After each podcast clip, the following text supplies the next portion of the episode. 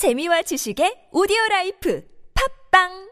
청취자 여러분, 신고 전화가 하나로 통합됐다는 거 알고 계시나요? 긴급신고는 일일이 일일구, 나머지 모든 민원 상담은 일일공으로 통합됐다고요. 긴급신고는 일일이 일일구, 나머지 모든 민원 상담은 국민콜 일일공. 일일공 아시겠죠? 앞으로 모든 민원 상담은 국민콜 일일공으로 전화하세요. 이 캠페인은 국민권익위원회와 행정안전부가 함께합니다. 아무도 묻지도 따지지도 않고 가입하셨다고요? 보험은 너무 어려워요. 걱정 마십시오. 마이보험 체크가 도와드립니다. 일팔공공 칠구일칠, 마이보험 체크로 지금 전화주세요. 일팔공공 칠구일칠. 이미 가입한 보험이나 신규 보험도 가장 좋은 조건을 체크해서 찾아드립니다. 인터넷 한글 주소 마이보험 닷 컴 또는 카카오톡에서 아이디 검색 마이보험을 친구 추가하여 상담하실 수 있습니다. 시장 상황이 악화되고 있어요. 또 금리 상승이. 거래처 부도났대요. 침착해. 매출 채권 보험을 들어놨잖아. 차지. 슛. 신용보증기금 매출 채권 보험이 대한민국 중소기업의 골든타임을 지킵니다. 연쇄부도의 위험에서 안전할 수 있도록 거래처에서 외상대금을 받지 못할 때 손실금액의 팔십 퍼센트까지 지급해주니까 기업의 외상거래에서 매출 채권 보험 가입은 더 이상 선택이 아닌 필수입니다. 기업을 살리는 매출 채권보험, 대표번호 일오팔팔 육오육오. 자세한 사항은 홈페이지에서 확인하세요. 이 캠페인은 중소벤처기업부와 신용보증기금이 함께합니다. 안녕하세요, 배우 지진입니다. 무료, 무료, 무료. 하나원 비즈마켓은 판촉 사은품 샘플이 무료입니다. 안심, 안심, 안심. 하나원 비즈마켓은 안심 배송 서비스를 제공합니다. 하나, 하나, 하나. 판촉 사은품은 하나원 비즈마켓과 상의하세요. 잠깐! 예산 맞춤 상품 추천은 간편하게 전화하세요. 공이 일팔일일 공일일공. 뭐라고요?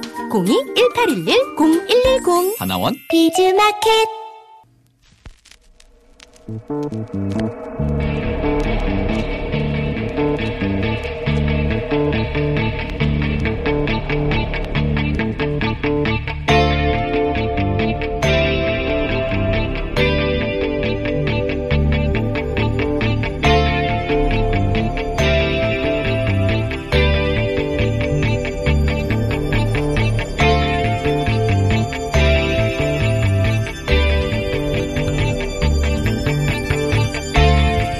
안녕하세요, 김호준입니다.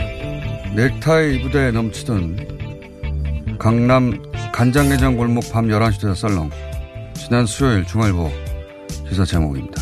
주 오십 시간제 시행 두 달이 됐더니 강남 신사동 간장게장 골목 심야 상권이 죽었다. 새벽 네 시까지 영업 안내판도 무색해졌다. 영동시장 한신포차 새벽 두 시가 넘지 아예 문을 닫는 업소들이 많다. 강남 역삼동 프랜차이즈 식당주는 오라벨, 일과 여가의 균형 바람까지 불면서 연휴가 낀 한 주 며칠이 엉망이다 라고 말했다. 식당과 주점이 불이 일찍 꺼져서 대리운전 수입도 크게 줄었다. 원래 밤새 일하는 직원들이 심야를 밝히던 판교 테크노밸리 일대는 밤 열 시면 불이 꺼지고 자정이면 깜깜해졌다. 노동시간 단축은 삶의 질을 그다지 올리지 못한다 하여 정책 수정이 필요하다. 이게 기사 내용입니다. 아무리 문재인 정책이란 정책은 모조리 다 비판하는 게 매일의 임무여도 그렇죠. 심야 상권이 살라고 새벽 세 시에 간장게장 먹으러 가야 합니까? 요식업계가 걱정돼서 연휴에 열부러 식당 가서 밥을 먹으라는 건가요? 일찍 퇴근했다가 대리운전업계를 위해서 다시 길에 나옵니까? 그렇게 경제가 걱정되면 중앙일보 기자들은 매일 야근하고 매일 간장가장 새벽 세 시에 드세요. 어차피 노동시간 단축돼도 삶의 질이 안 올라간다면서요. 좋잖아요. 심야 상권도 살리고. 그리고 연휴에도 해외여행 따위 가지 마시고 꼭 프랜차이즈 식당 가서 드십시오. 아주 부러운 삶입니다. 김호준의 질투였습니다.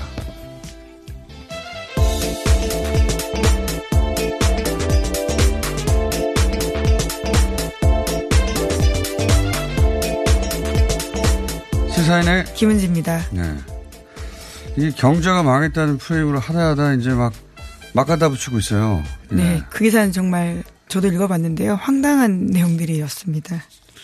새벽 세 시 간장게장 골목에 인적이 끊겨서 너무 걱정이 되는 겁니다. 예. 어, 새벽 세 시에는 인적이 끊겨야 정상적인 사회예요. 예. 넥타이 부대가 야근하고 회식하고 새벽 세 시에 간장게장 먹으러 가면 비정상적인 사회입니다.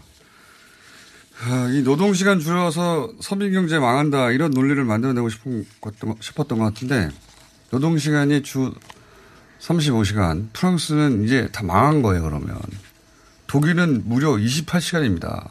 여기는 헐벗고 굶주려야 돼요. 독일은. 어, 어디까지 하려고 하는 건지 한번 두고 보자고요. 예. 어, 경제가 망했다. 이 기사를 쓰다 쓰다 이제 여기까지 왔습니다. 예. 첫 번째 뉴스는요. 네, 어제 대북 특사단이 방북 성과를 설명했는데요. 오늘 십팔 일부터 이십 일까지 평양에서 정상회담이 열립니다.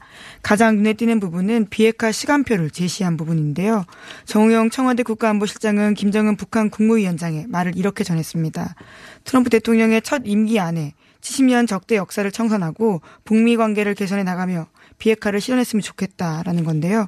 북한이 처음으로 비핵화 시점을 제시한 겁니다. 트럼프 대통령의 첫 임기는 이천이십일 년 일 월까지입니다.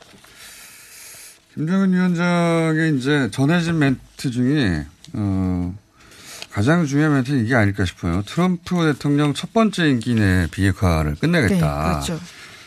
어, 이게 시안을 말하는 건 처음이란 말이죠. 네, 미국에서도 네. 기다리고 있던 메시지로 보이는데요. 저는 이 멘트는 트럼프 대통령의 트심을 저격한 예, 멘트라고 봅니다. 네, 트심 저격 멘트 꽤 있었습니다. 네. 트럼프 대통령에 대해서 나쁜 말 하지 않았고 신뢰를 계속 유지하고 있다라는 이야기도 했거든요. 그중에서 이제 어, 재선 당신이 가장 원하는 재선 줄게. 첫 예. 임기라는 예. 말이 핵심이죠. 재선, 네. 첫 임기라는 얘기는 두 번째 임기를 어, 이 힘을 받아서 두 번째, 두 번째 재선이 아니죠. 재선에 성공하라. 재선 줄게, 어, 평화체제다.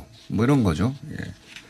그 외에 여러 가지 멘트가 있는데, 어쨌든 가장 그 미국에 예, 강력하게, 그 중에서도 트럼프 대통령에게 강력하게 전달된 멘트는 이걸 것 같고요. 네, 뿐만 아니라 종전선언을 하게 되면 한미동맹이 약화된다 또는 주한미군 철수해야 한다는 것들이 있는데 그런 것들은 종전선언과는 전혀 상관없는 것 아니냐라는 입장도 표명했다고 합니다. 사실 이야기는 아버지 김정일 위원장 때 이미 한 얘기예요. 그러니까 지금으로부터 십팔 년 전부터 이미 북한에서는 그렇게 얘기를 했는데 남쪽에서 이걸 뉴스로 안 다뤄주고 계속 주한미군과 연계할 거라고 보수지들이 안 한다고 안 한다고 아버지 김정일 때부터 얘기했는데 지금까지 아직도 얘기하고 있어요. 네, 명확하게 주한, 다시 한번 밝힌 건데요. 이게 이제 그 우리가 주한미군 철수에 대한 공포를 보수 중에서 오랫동안 심어왔고 어, 그리고 지금도 여전히 그게 먹힌다고 생각하니까 아니라고 아무리 말을 해도 계속 그걸 써먹고 있죠. 그걸 다시 한번 얘기하는 것이고요.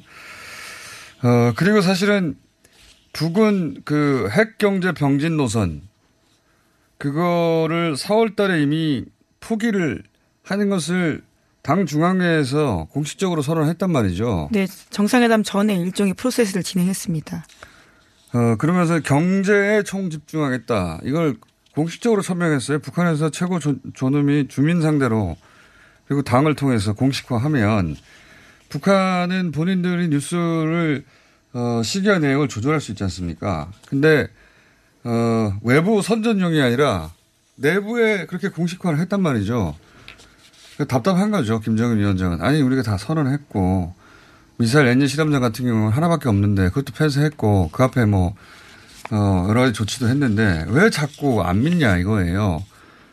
어, 그 답답함을 토로한 것 같고 그래서 이번에는 좀 더 구체적으로 그러니까 첫 번째 임기 내에 첫 번째 임기 내라고 하면 어, 앞으로 대략 일 년 어, 얼마나 남았습니까? 이 년, 이 년 정도 남았다고 보면 될 텐데요. 이 년이 채 안 예. 되게 남았을 거예요. 예. 그 안에 하겠다는 얘기를 다시 한번 한 겁니다. 예. 네. 그리고 이제 정의용 실장이 이런 이야기도 했습니다. 미국에 가서 이런 메시지 전달해달라고 요청했다라고 하면서도요. 공개할 수 없는 메시지지만 김정은 위원장이 비핵화 결정에 관해서 자신의 판단이 옳은 판단이었다고 느낄 수 있는 여건이 조성되길 희망한다라고 이야기했다고 합니다.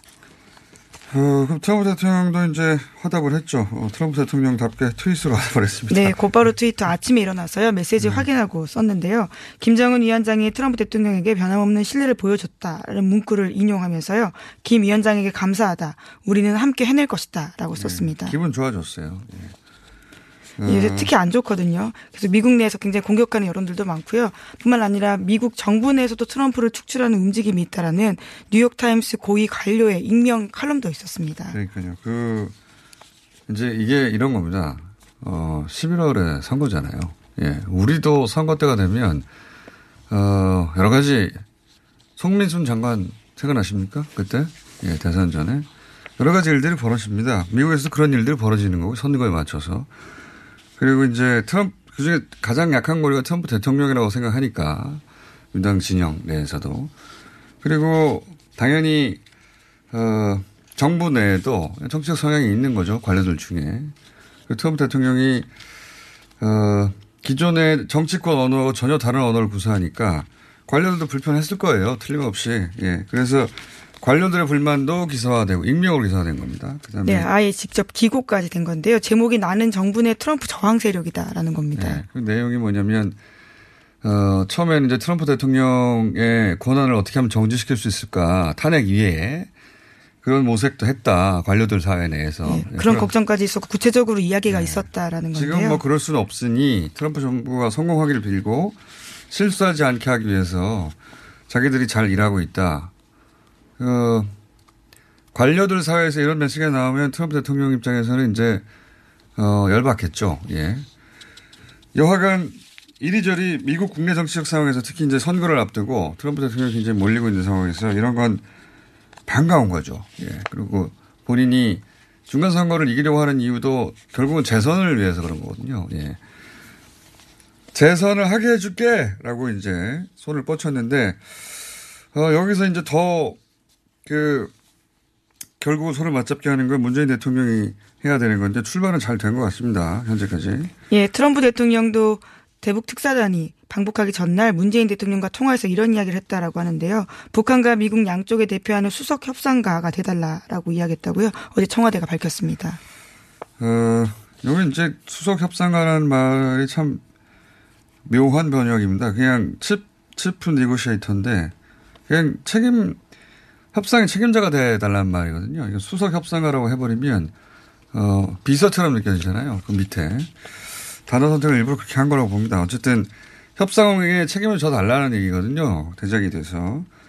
이건 사실 미국도 북한도 어, 지금 원하는 상황이죠. 예, 원하는 상황입니다. 왜냐하면 어, 트럼프 대통령은 이제 폼페이오 방북 중지시킨 다음에 어, 중국을 압박했는데 그거는 본인의 뜻대로 결과 지어졌습니다. 어, 하지만 동시에 북한을 밀어내게 됐죠. 예. 어, 그런데 여기서 갑자기 태도를 바꿀 수 없잖아요. 북한도 마찬가지예요. 북한 입장에서는 미국이 폼페이오 어, 보내겠다고 미국이 먼저 제안한 거란 말이죠. 근데 자기들이 갑자기 취소했어요. 발표한 바로 다음 날 그렇게 된 건데요. 예. 그런데 여기다 여기서 북한이 그러면 제발 와달라고 할 수 없잖아요. 미국도 북한도 지금 무슨 액션을 바로 취하기엔 면이 상하거나 명분이 없어요. 그래서 트럼프 대통령도 이제 그, 그 협상 좀 해달라고 하는 것이고 그리고 중국에서도 어, 문재인 대통령 역할 해달라고 성명이 났죠. 어제는 그저께. 어, 이게 이제 문재인 대통령에게 할, 할 사람도 없어요. 누가 합니까? 예. 남북 문제이기도 하고 우리 문제이기도 하니까. 네, 우리 문제이죠. 예. 그리고 언어와 통화는 유일한 파트너이고, 어, 그러니까 이제 좀, 좀 풀어달라는 거죠. 예, 풀어달라는 것이고, 한반도 관련해서 이 주변 강국 모두의 이해가, 어, 문재인 대통령의 어깨에 다시 올라가 버려가지고, 어, 굉장히 부담이 크, 클 거라고 봅니다. 네, 문재인 대통령도. 네, 그래서 문재인 대통령도 이런 이야기를 밝혔다라고 하는데요. 인도네시아 최대 일간지와의 인터뷰에서 올해 말까지 되돌아, 되돌아갈 수 없을 만큼 진도를 내는 게 목표다라고 하면서 올해 안에 종전선언 하겠다라는 목표 다시 한번 밝혔습니다. 어, 저는 이제 여기서 좋은 뉴스는 이게 이제 확인된 건 아니고 이제 그 아직은 단독의 수준인 것 같은데 이해찬 대표가 어, 십사 어, 정상회담 십일 주년 맞춰서 어, 방북을 하겠다는 거 아닙니까? 예, 다음 달인데요. 오늘 아침 한국일보가 그렇게 보도했습니다. 특히 야당과 동반 방문도 추진하고 있는 중이라서요. 남북 협력에 있어서 국회의 역할도 주목되고 있는 상황입니다. 장소는 평양으로 보이고요. 규모와 참석 인원 등은 조율 중이라고 합니다. 저는 이건 굉장히 좋은 뉴스라고 보는 것이 그동안 이제 남북 문제는 어, 미국도 중국도 어, 북한도 다 문재인 대통령의 역할을 기대하고 있고 모든 부하가 청와대 특히 문재인 대통령에게만 쏠려 있었거든요. 예, 여기서 어, 당이 할 수 있는 일은 분담하고 그리고 여야 함께 방북해서 문제를 푸는 거는 굉장히 필요한 일이라고 봅니다. 그런데 이해찬 대표가 그 일을 하기에 굉장히 적합한 과거 경험도 있고 위치에 있죠. 어, 야당은 안 갈 것 같아요. 근데. 적어도 자유한국당은. 예. 자유한국당은 지금 비준에 대해서도요. 반대하고 있는 입장이기 때문에 어떻게 할지는 아직 모르겠는데 당장 어제 바른미래당 김관영 원내대표는 관련해서 선 결의안하고 후 비준 동의하자라는 제안도 했습니다. 판문점 선언 자체는 지지하는데 바로 비준은 안 된다는 거. 근데 이제 손학규 대표도 남북 문제에 있어서는 기본적으로 햇볕 정책의 지지자였었기 때문에 바른미래당과 어 뭐 정의당 그리고 어 예, 평화, 민주평화당. 평, 평화민주당입니까? 예, 민주평화당. 예. 아직도 헷갈리네요. 예. 민주평화당이죠. 네, 예, 민주평화당. 그렇습니다. 죄송합니다. 민주평화당. 어, 여기까지는 방북에 합, 참여할 것 같은데 자유한국당은 안 할 것 같습니다. 현재까지. 그런 뭐 할 수도 있죠. 근데 지금까지 태도를 보면 안 할 것 같긴 한데 이렇게 이제 여야 합쳐서 여의도 국회에서 할 수 있는 일을 분담해서 하는 게 굉장히 중요하다. 예, 되돌아갈 수 없다라는 지점이 있어서 국회가 어떻게 행태, 행동을 하냐가 굉장히 중요한 부분이거든요. 예, 법으로서 만드는 것도 중요하고요. 국회의 경험도 쌓여야 합니다. 그리고 간장게장 골목 말이죠. 갑자기 생각났는데 거기 한산해진 거는 꽤 됐어요. 좋아하시나 봐요. 거기 저도 예전에 간 적이 있거든요. 거기 이제 그 중국 관광객이 낮에 갑니다. 이제.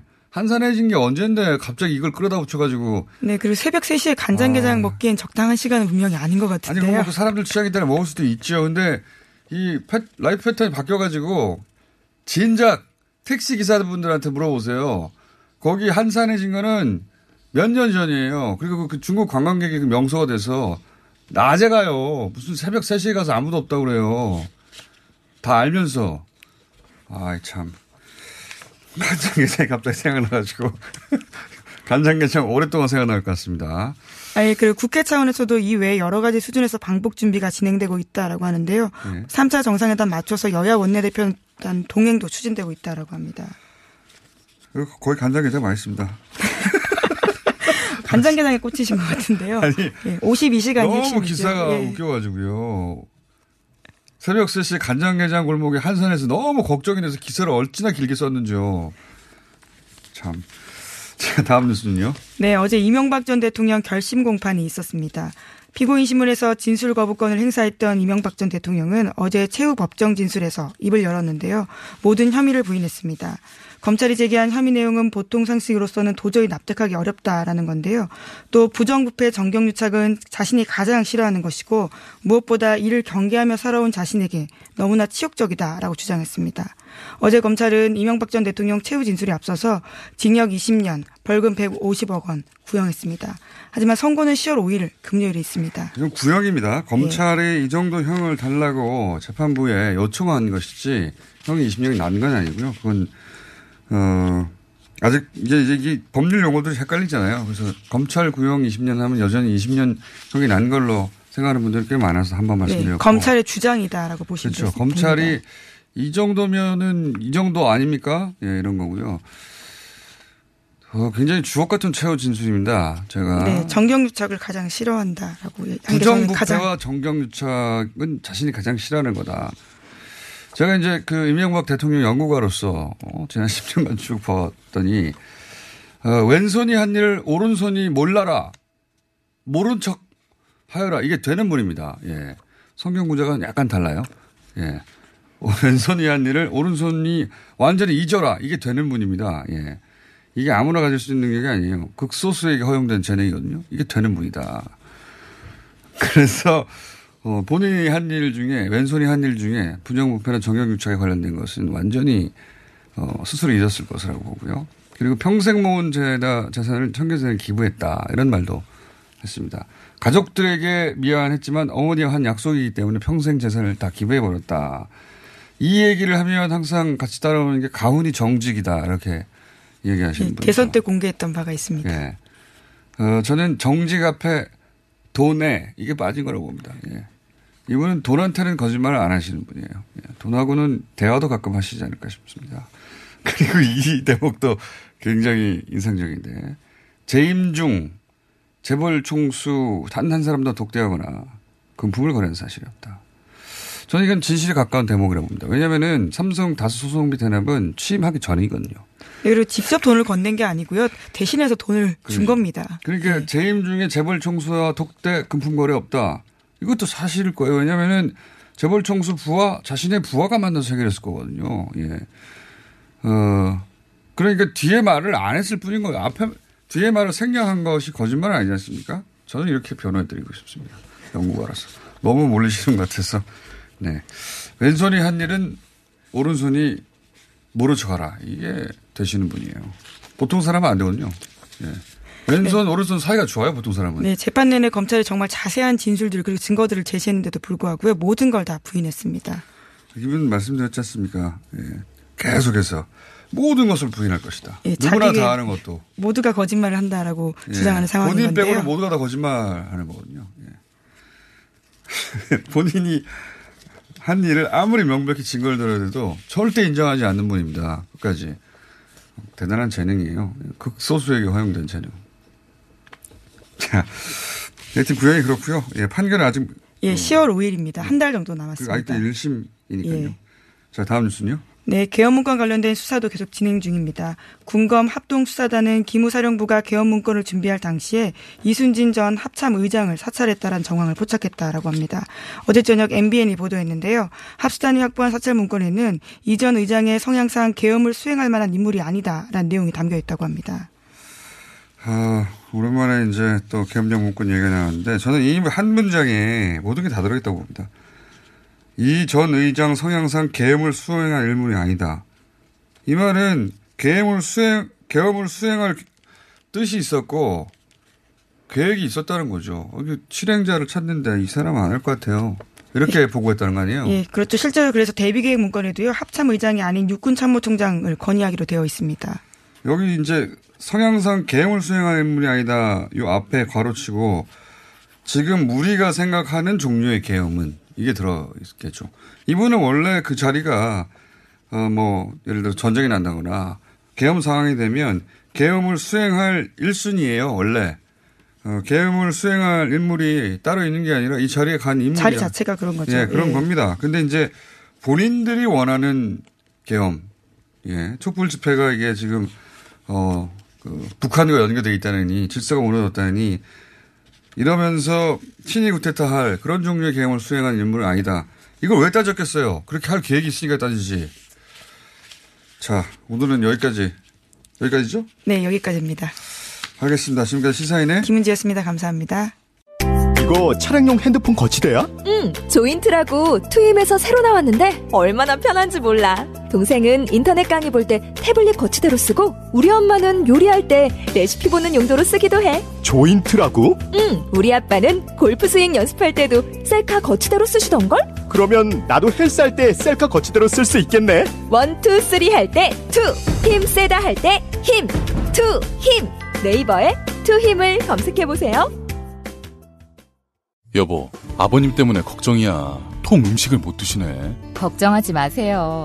화이트 이 치과에 가서 임플란트 하시면 되죠. 만 육십오 세 이상 어르신은 본인 부담금이 최대 삼십 퍼센트까지 내려갔어요. 게다가 평일 매일 야간 진료한대요. 그래? 그럼 화이트 이 치과에서 장모님까지 임플란트 해드려야겠네. 부산 경남 다섯 개 지점. 착한 치과 브랜드 화이트 이 치과. 문의는 일오사사 이구사사. 네이버에 화이트 이 치과를 검색하세요. 힘주지 마세요. 대장이 양보하세요. 언짢아진 영양에는 그 부드러운 미궁 대장사랑. 아무도 몰랐어요. 제가 벌써 싸고 나온 걸. 앉자마자 밀려오는 배출의 카타르시스. 빅동의 추억. 미궁 대장사랑. 김 팀장님, 자반 계약서 번역 잘못 맡겼다가 큰일 날 뻔했다면서요? 말도 마세요. 계약 자체가 날아갈 뻔했다니까요. 역시 싼 게 비지떡이더라고요. 그럼 번역 협동조합에 맡겨보시는 건 어때요? 실력 확실하고 통번역률도 적절해요. 지난번 국제회의 때 통역 맡겼는데 정말 잘하더라고요. 그래요? 그럼 거기 연락처 좀 주세요. 인터넷에서 번역협동조합 검색하면 홈페이지 뜨니까 검색해보세요. 서울시 사회적 경제 우수기업 번역협동조합.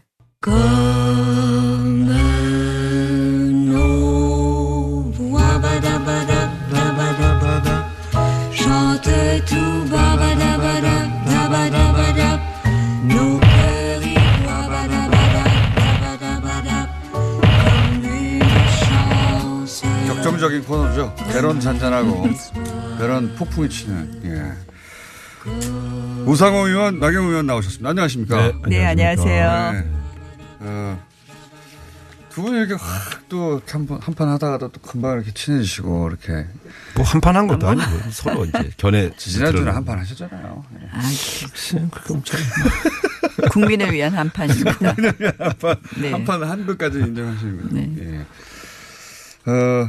이게 원래 이제 여야가 이제 첨예하게, 어, 생각하는 이슈들을 다루는데, 그 전에 잠깐 하나만 짚고 넘어갈게요. 여야 이슈라기보다는, 어, 좀 다른 성격의 이슈여서. 이 강서에 특수학교가 하나 있습니다. 아, 특수학교 하나 들어서는 것에 대해서 논란이 있습니다.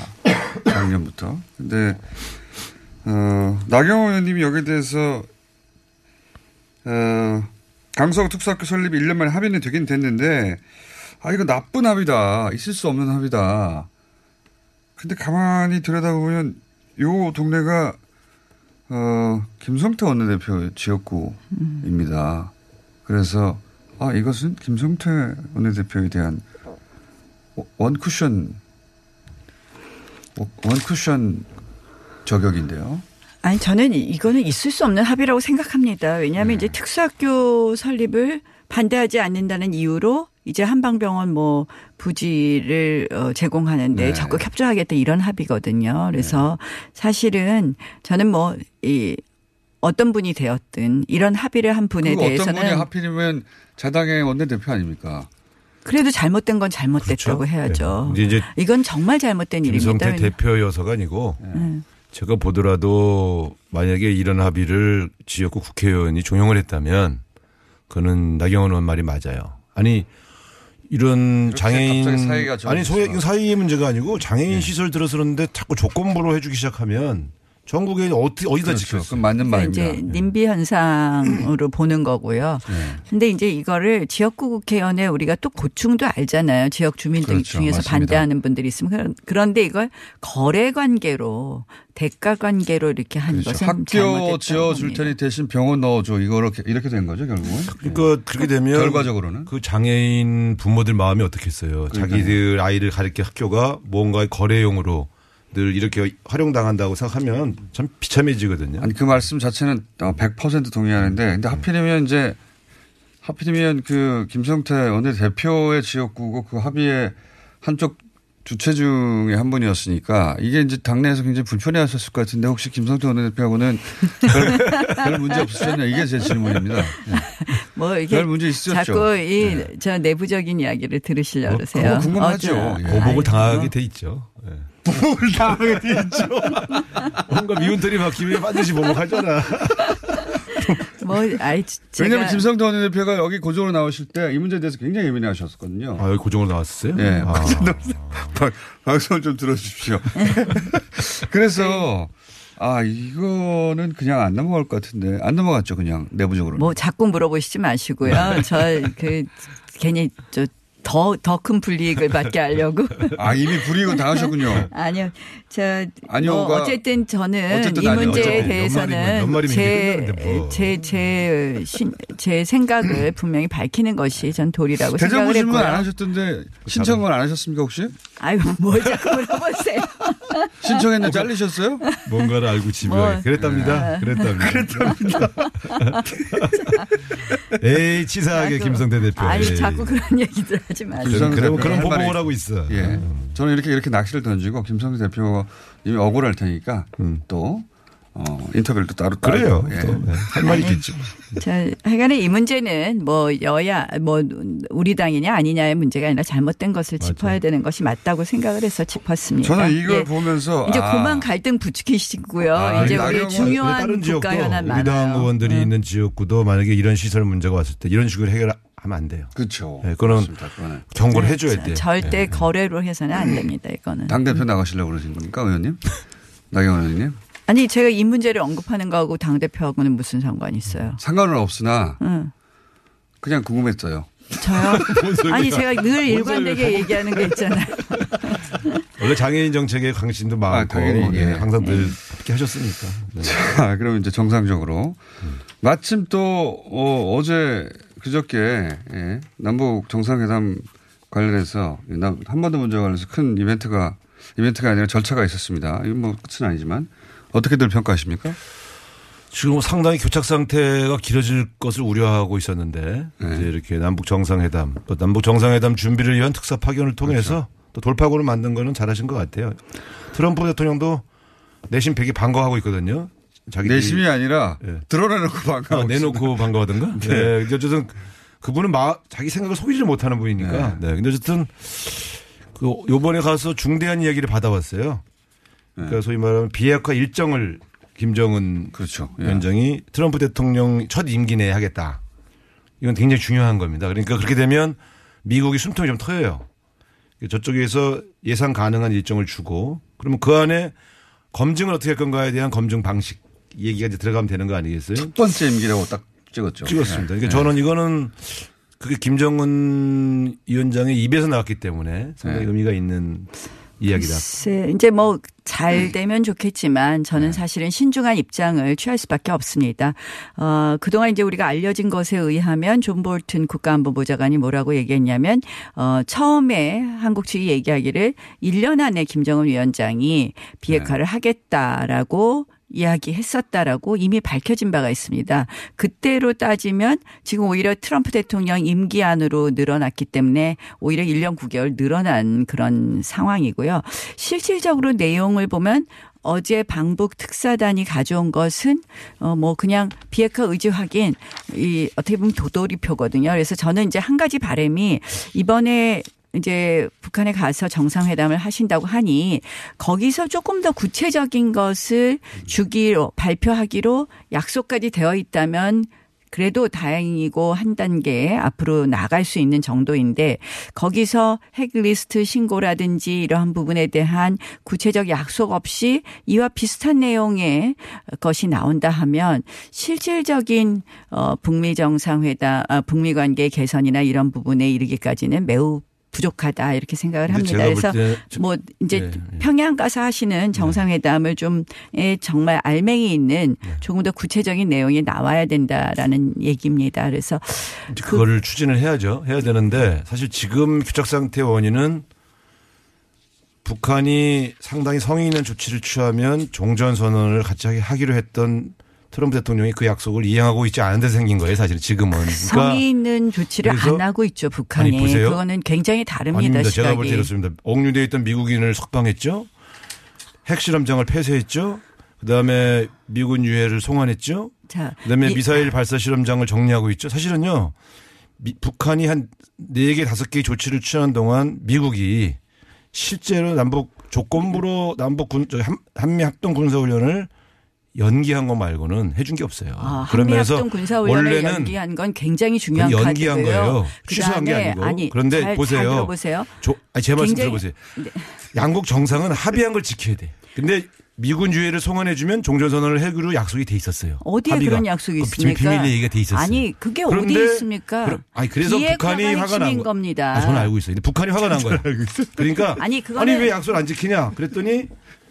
우상호 의원님, 그 종전선언 같은 것을 유해 상환하고 맞바꾼다는 것은요. 맞지 않는 거래요. 그건 있을 수 없는 거래요. 트럼프가 약속한 거라니까요. 근데 트럼프는요. 그러니까 북한은 김정은을 트럼프, 만나준 것만으로 해서도 아니, 굉장히 나경원 의원님 생각이고 북한에게 두 정상이 준 겁니다. 아니 두 정상이 만났을 때 북한이 그 왜 조치를 취했겠어요? 아무 대가 없이. 그다음에 트럼프를 믿고 취한 것이 없죠 사실상. 뭐가 있습니까? 아니 지금 내가 네 가지를 얘기했는데 안 들으셔요? 네 가지를. 그 네 가지를 한 것이 전혀 옛날에는 뭐 아니 우리 아이언이 볼 때 별게 아닌 것 같아도 옛날에 북한으로 보면 보세요. 검증할 수 없는 그 하나 하나의 조치마다 사진만 보여주고 이런 거 아닙니까 아니에요, 사실은. 아니에요. 그 하나 하나 아이, 그, 미군 그, 유해 송환이 사진만 보여준 거 아니 유해 송환 말고 나머지 부분은 그러니까 근데 유해 송환하고 유해 송환하고 종전 선언하고 같이 놓는 것은 맞지 답답하다. 않죠. 보여줘도 안 믿으니. 그러니까 참 이상해요. 왜 김정은 위원장 말씀만 믿는지 모르겠어요. 좀 객관적으로 좀 보시죠 한번. 말을 믿은 게 아니고. 아니 잘 보세요. 그러니까 지금 종전 선언과 전 세계 기자들 몇 명을 초대해서 가서 보여줬잖아. 아니 네? 기자를 보여줄 거면 왜 전문가한테 이게 제대로 폐쇄된 건지를 안 보여줍니까? 아니, 그러니까 게다가 그다음에. 아니죠. 그거는 진정성을 보여주려면 아니, 당연히 아니, 전문가가 그걸 검증하게 의심하시는 해줘야죠. 건 오케이. 근데 어쨌든 두 정상이 합의한 아니, 걸 지켜야 돼 트럼프 대통령은. 그 점에서는 저는 그런 점에서 김정은 위원장이 제대로 아니, 지, 근데 사정이 다 있는 거잖아요. 안 지킨 사정이. 그거를 우리 문재인 대통령이 절충을 해줘야지 이렇게 옆에서. 이번 정상회담이 그러니까 아마 그런 중요한 것은요. 지금 결국은 이 비핵화에 대해서 변화가 없었다고 많은 사람들이 생각하는 거 아닙니까? 우리가 아니, 종전 선언이고 자꾸 의심만 아니, 하고 아무것도 하지 않으면 되겠어요? 아니 자꾸 노력을 해서 뭔가 노력을 하는데 중요한 것은 우리가 속도를 맞춰가야 되는 거예요. 지금 이제 거, 걱정하는 쪽의 한쪽은 야, 뭐 이 경제 협력은 대북 제재 때문에 잘 안 되니까 이 군사 문제에 있어서 전부 다 무장 해제 너무 빨리 하고 있는 것 아니냐. 뭐 지피를 비무장지대에서 저 그 뒤로 뺀다든지부터 시작해서 여러 가지 얘기가 나오고 있지 않습니까? 그러니까 지금 뭐냐? 아니, 우리는 군사 훈련 우발적인 무력 충돌을 군사. 줄이기 위한 군사적 긴장 완화 조치는 필요한 거잖아요. 군사적 긴장. 일방적인 게 아니고 양쪽이 같이 하잖아요. 그럼 자. 주한미군 철수 상관없다. 네. 이 얘기는 어떻게 보십니까? 이 아니 그건 원래 김정일 위원장과 우리 김대중 대통령이 회담할 때도 그렇게 말했다고 주한미군 하죠. 철수는 통일 이후에 통일 이후에도 주한미군이 한국에 주둔하는 것을 양해한다. 음. 이런 합의가 돼 있어요. 그러니까 그건 설득을 한 거예요. 주, 남쪽에 미군이 있는 것이 북한의 이해관계에 있어서 크게 조속되지 않는다. 그러니까 그런 양해해라. 그런데 이제 자유한국당 쪽에서는 지금 이제 그 김정은도 그건 아버지 때 유언을 이어받은 거예요. 그런데 이제 종전 선언을 하게 되면 이제 종전 선언은 정치적 선언인 건 맞습니다. 그래서 이제 저는 사실 종전 선언의 어, 이 정치적 선언이라는 말에 대해서 반대할 이유는 없지만 실질적으로 주한미군 철수 문제가 아니라 유엔사 어, 철수 문제가 나오는 거죠. 유엔사 문제가 나오는 거죠. 결국은 종전선언 이야기가 나오면서. 그래서 지금 아까 긴장 완화를 말씀하셨는데 우리는 우리가 가지고 있는 거는 다 긴장 완화하는데 핵은 해결이 안 되는데 우리 것만 긴장 완화해서 되겠습니까? 실질적으로 똑같이 아, 긴장 완화하는 게 아니에요. 그래서 제가 지금 드리는 말씀입니다. 지피 개수만 해도 지피가 돌출되어 있는 상황만 봐도 우리가 양쪽이 똑같이 천원에서 살면요. 똑같이 난, 똑같이 전장남 내 친구들 제일 먼저 주고. 네? 똑같이 뒤로 모이는 게 아니라는 긴장이요 거죠. 엄청납니다. 그래서 저는 저거를 국경, 국경 그 긴장의 국경으로 바꿔서 근본적 해소는요 외국처럼 비핵화입니다. 아니, 긴장의 그러니까. 근본적 해소는 그러니까. 비핵화죠. 그걸 하자니까. 근데 그게 될까봐 두려워하는 것 같아 오히려. 아니 그렇게 말씀하시면 아니 그걸 저희를 갖다 같이, 그런 식으로 말씀하시는 건 굉장히 해보자고. 이건 모욕입니다. 아니 뭘 해보려고 그러면 자꾸 의심하고 아니죠. 진짜 되기 위해서 네? 네. 속도를 잘 맞춰달라는 거예요. 그래서 제가 지금 속도를 맞추는 게 빨리 했으면 좋겠어요. 빨리 아니, 비핵화를. 속도를 자, 아니, 비핵화를 빨리 하자고. 그게, 비핵화 그게 속도를 맞추려면 네. 대북 제재 문제, 군사적 긴장 완화 문제 이런 게 다 카드거든요. 우리가 군사훈련을 중단한다는 건 굉장히 큰 메시지였습니다.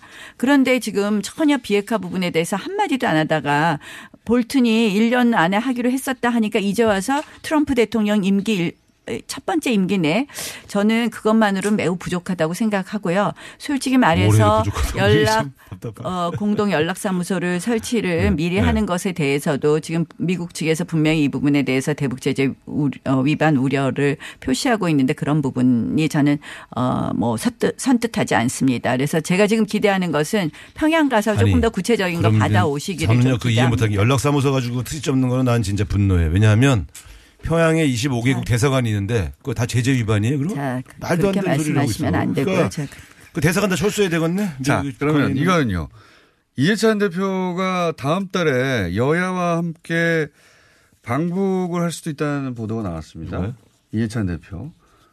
다 자당의 대표님의 행보에 대해서 뉴스를 좀 관심 가져주시기 바랍니다. 그게 아니라 지금은요 서로 남북 국회 회담도 문희상 의장이 추진한다고 하시고 네. 또 우리 외통위 차원에서도 또 추진하는 게 있고. 네. 네.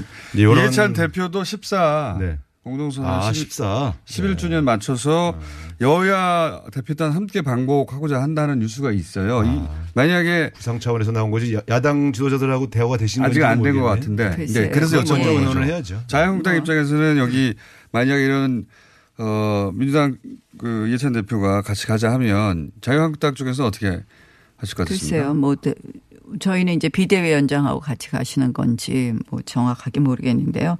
그런데 어, 구상인 것 같아요, 아직은. 예. 아직은 구상이고. 좀 더 이 네. 앞으로의 지금 이제 그때까지는 굉장히 많은 일정이 있어요, 남북 간에. 어, 제가 아까 말씀드린 것처럼 이번 평양 회담이 굉장히 중요할 것 같습니다. 거기서 어느 정도 북한이 가시적인 그리고 구체적인 약속을 하느냐 여부에 따라서 저희가 그다음 스탠스를 정할 수 있을 것 같습니다. 근데 이런 저희가 이제 의미가 있는 게요. 음. 너무 정부 주도로만 놔둘 게 아니라 아니, 그러니까 국회에 여야 지도자들이 한번 같이 가서 해보는 그러니까 건 뭐, 나쁘지 않을 것 같아요. 아니, 그러니까 교류를 이제 하는 부분에 대해서는 저는 예전부터 교류를 해야 된다는 음. 주장이고 교류를 통한 양측의 변화를 가져오자는 어, 입장이기 때문에 어, 그러한 부분에 대한 그 입장에는 변화가 없지만 지금 여러 가지 어, 저희가 일정이 있기 때문에 그런 부분과 또 맞춰봐야 되는 부분이 있다고 생각합니다.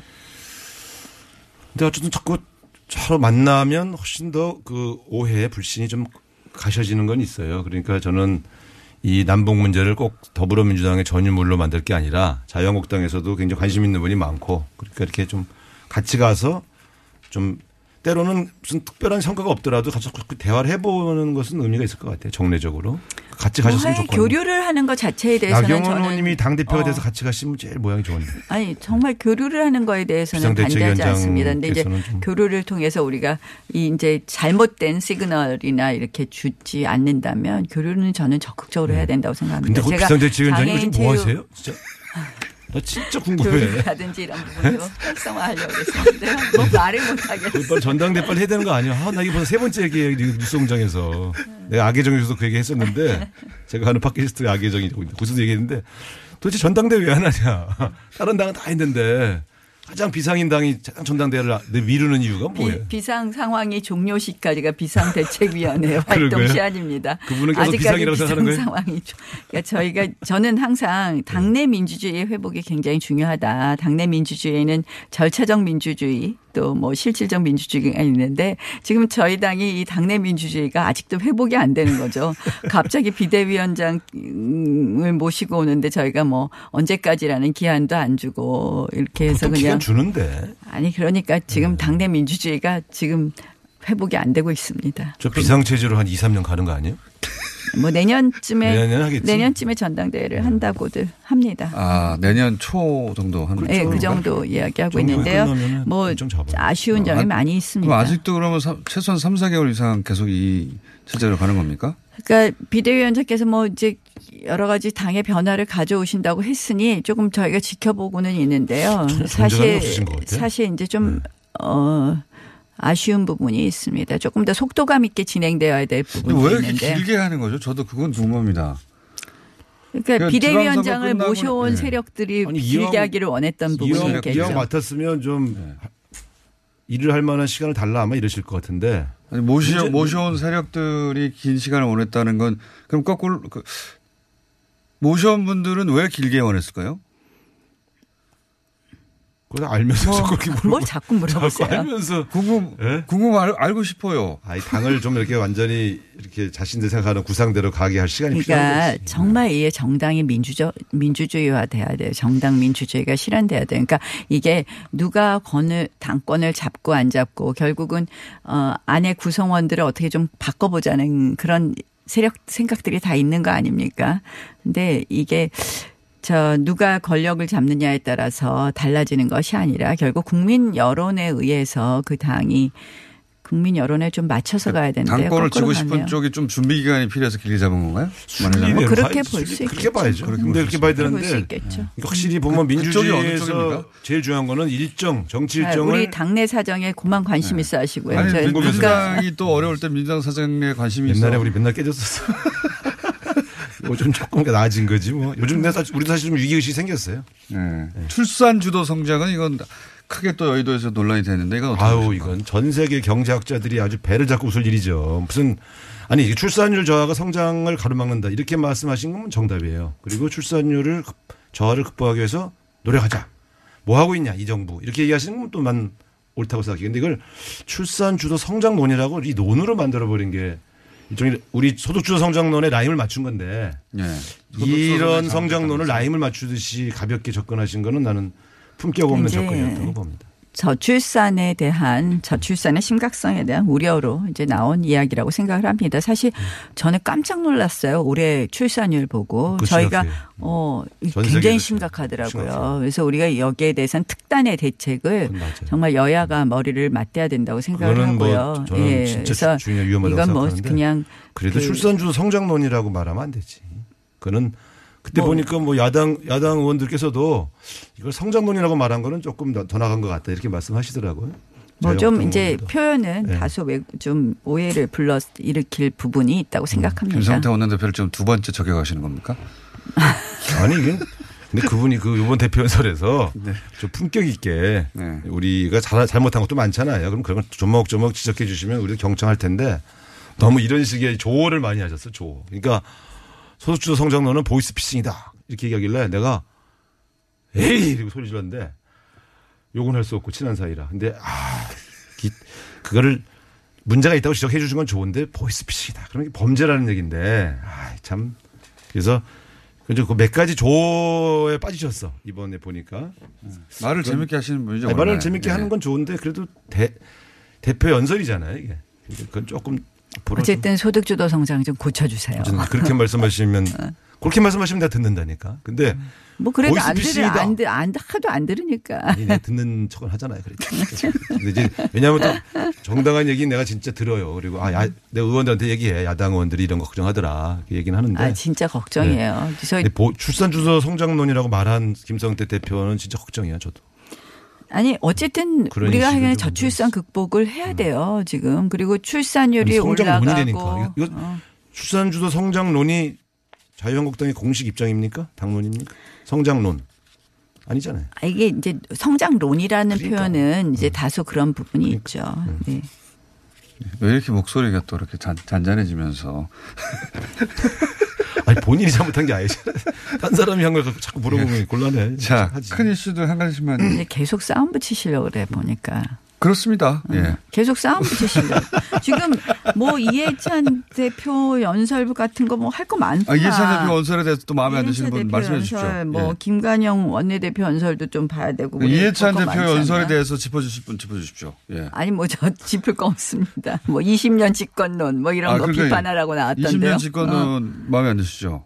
아이 그 예전에 열린우리당 시절에도 또 그때도 이십 년 집권론이었나요? 그때 오십 년 집권하는 정당만. 아, 백 년 정당이었구나. 그건 정당이 백 년 가야 된다는 얘기고. 백 년 가는 정당. 집권을 몇 년 해야 된다는 말씀은 안 하셨는데 그때는 이제 재집권해야 된다. 아니, 백 년 가는 정당 얘기하면서 백 년 동안 집권할 것 같은 그런 느낌을 주셨었죠. 아니, 그때. 재집권. 그때 그때는 연수를 얘기 안 하고 재집권 그랬는데. 근데 또 똑같은 말씀을 하세요. 이십 년 집권론에 대해서 대표 되시자마자 또 이런 말씀. 야당 입장에서 딱 듣는 순간 어떤. 아니 정당이 집권을 위해서 노력한다는 말은 좋은 말이지 뭘. 아니 그런데 이제 이게 네. 국민들한테 그렇게. 또 그렇게 들릴 것 같아요. 좀 오만함의 발로 아니냐 이런 생각이 들 것 같아요. 그러니까 아니. 저희가 모두 그러니까 정권을 우리가 뭐 정권을 갖겠다라는 건 다른 게 아니라 우리가 생각하는 뭐 이념이나 우리가 생각하는 정책이나 우리가 생각하는 것이 맞기 때문에 그렇게 해야지 대한민국이 그러니까 바로 간다고 생각해서 하는 얘기인데요. 근데 이렇게 우리가 열심히 노력해서 집권을 오래 하자 소리지. 아이, 이십 년 할 수 있다 이 소리는 아니에요. 네. 그 좀 이해찬 대표께서 네. 예전하고 똑같으시구나 하는 생각을 했습니다. 사람 사실은. 바뀌면 안 돼요. 일관, 일관성이 있어야지. 일관성. 근데 진짜 열심히 해서 국민의 사랑을 받아서 그러려면 집권하자. 소득주도 성장 고치세요. 네. 네. 아니 그런 얘기를 정말 현장에서 하셨어요. 열심히 노력해서 어렵게 느껴 느끼고 아, 계세요 지금. 우상호 정말 아니, 어렵게 잘, 느끼고 잘 계세요. 도와주세요. 정말 귀담아 드세요. 그리고 시장.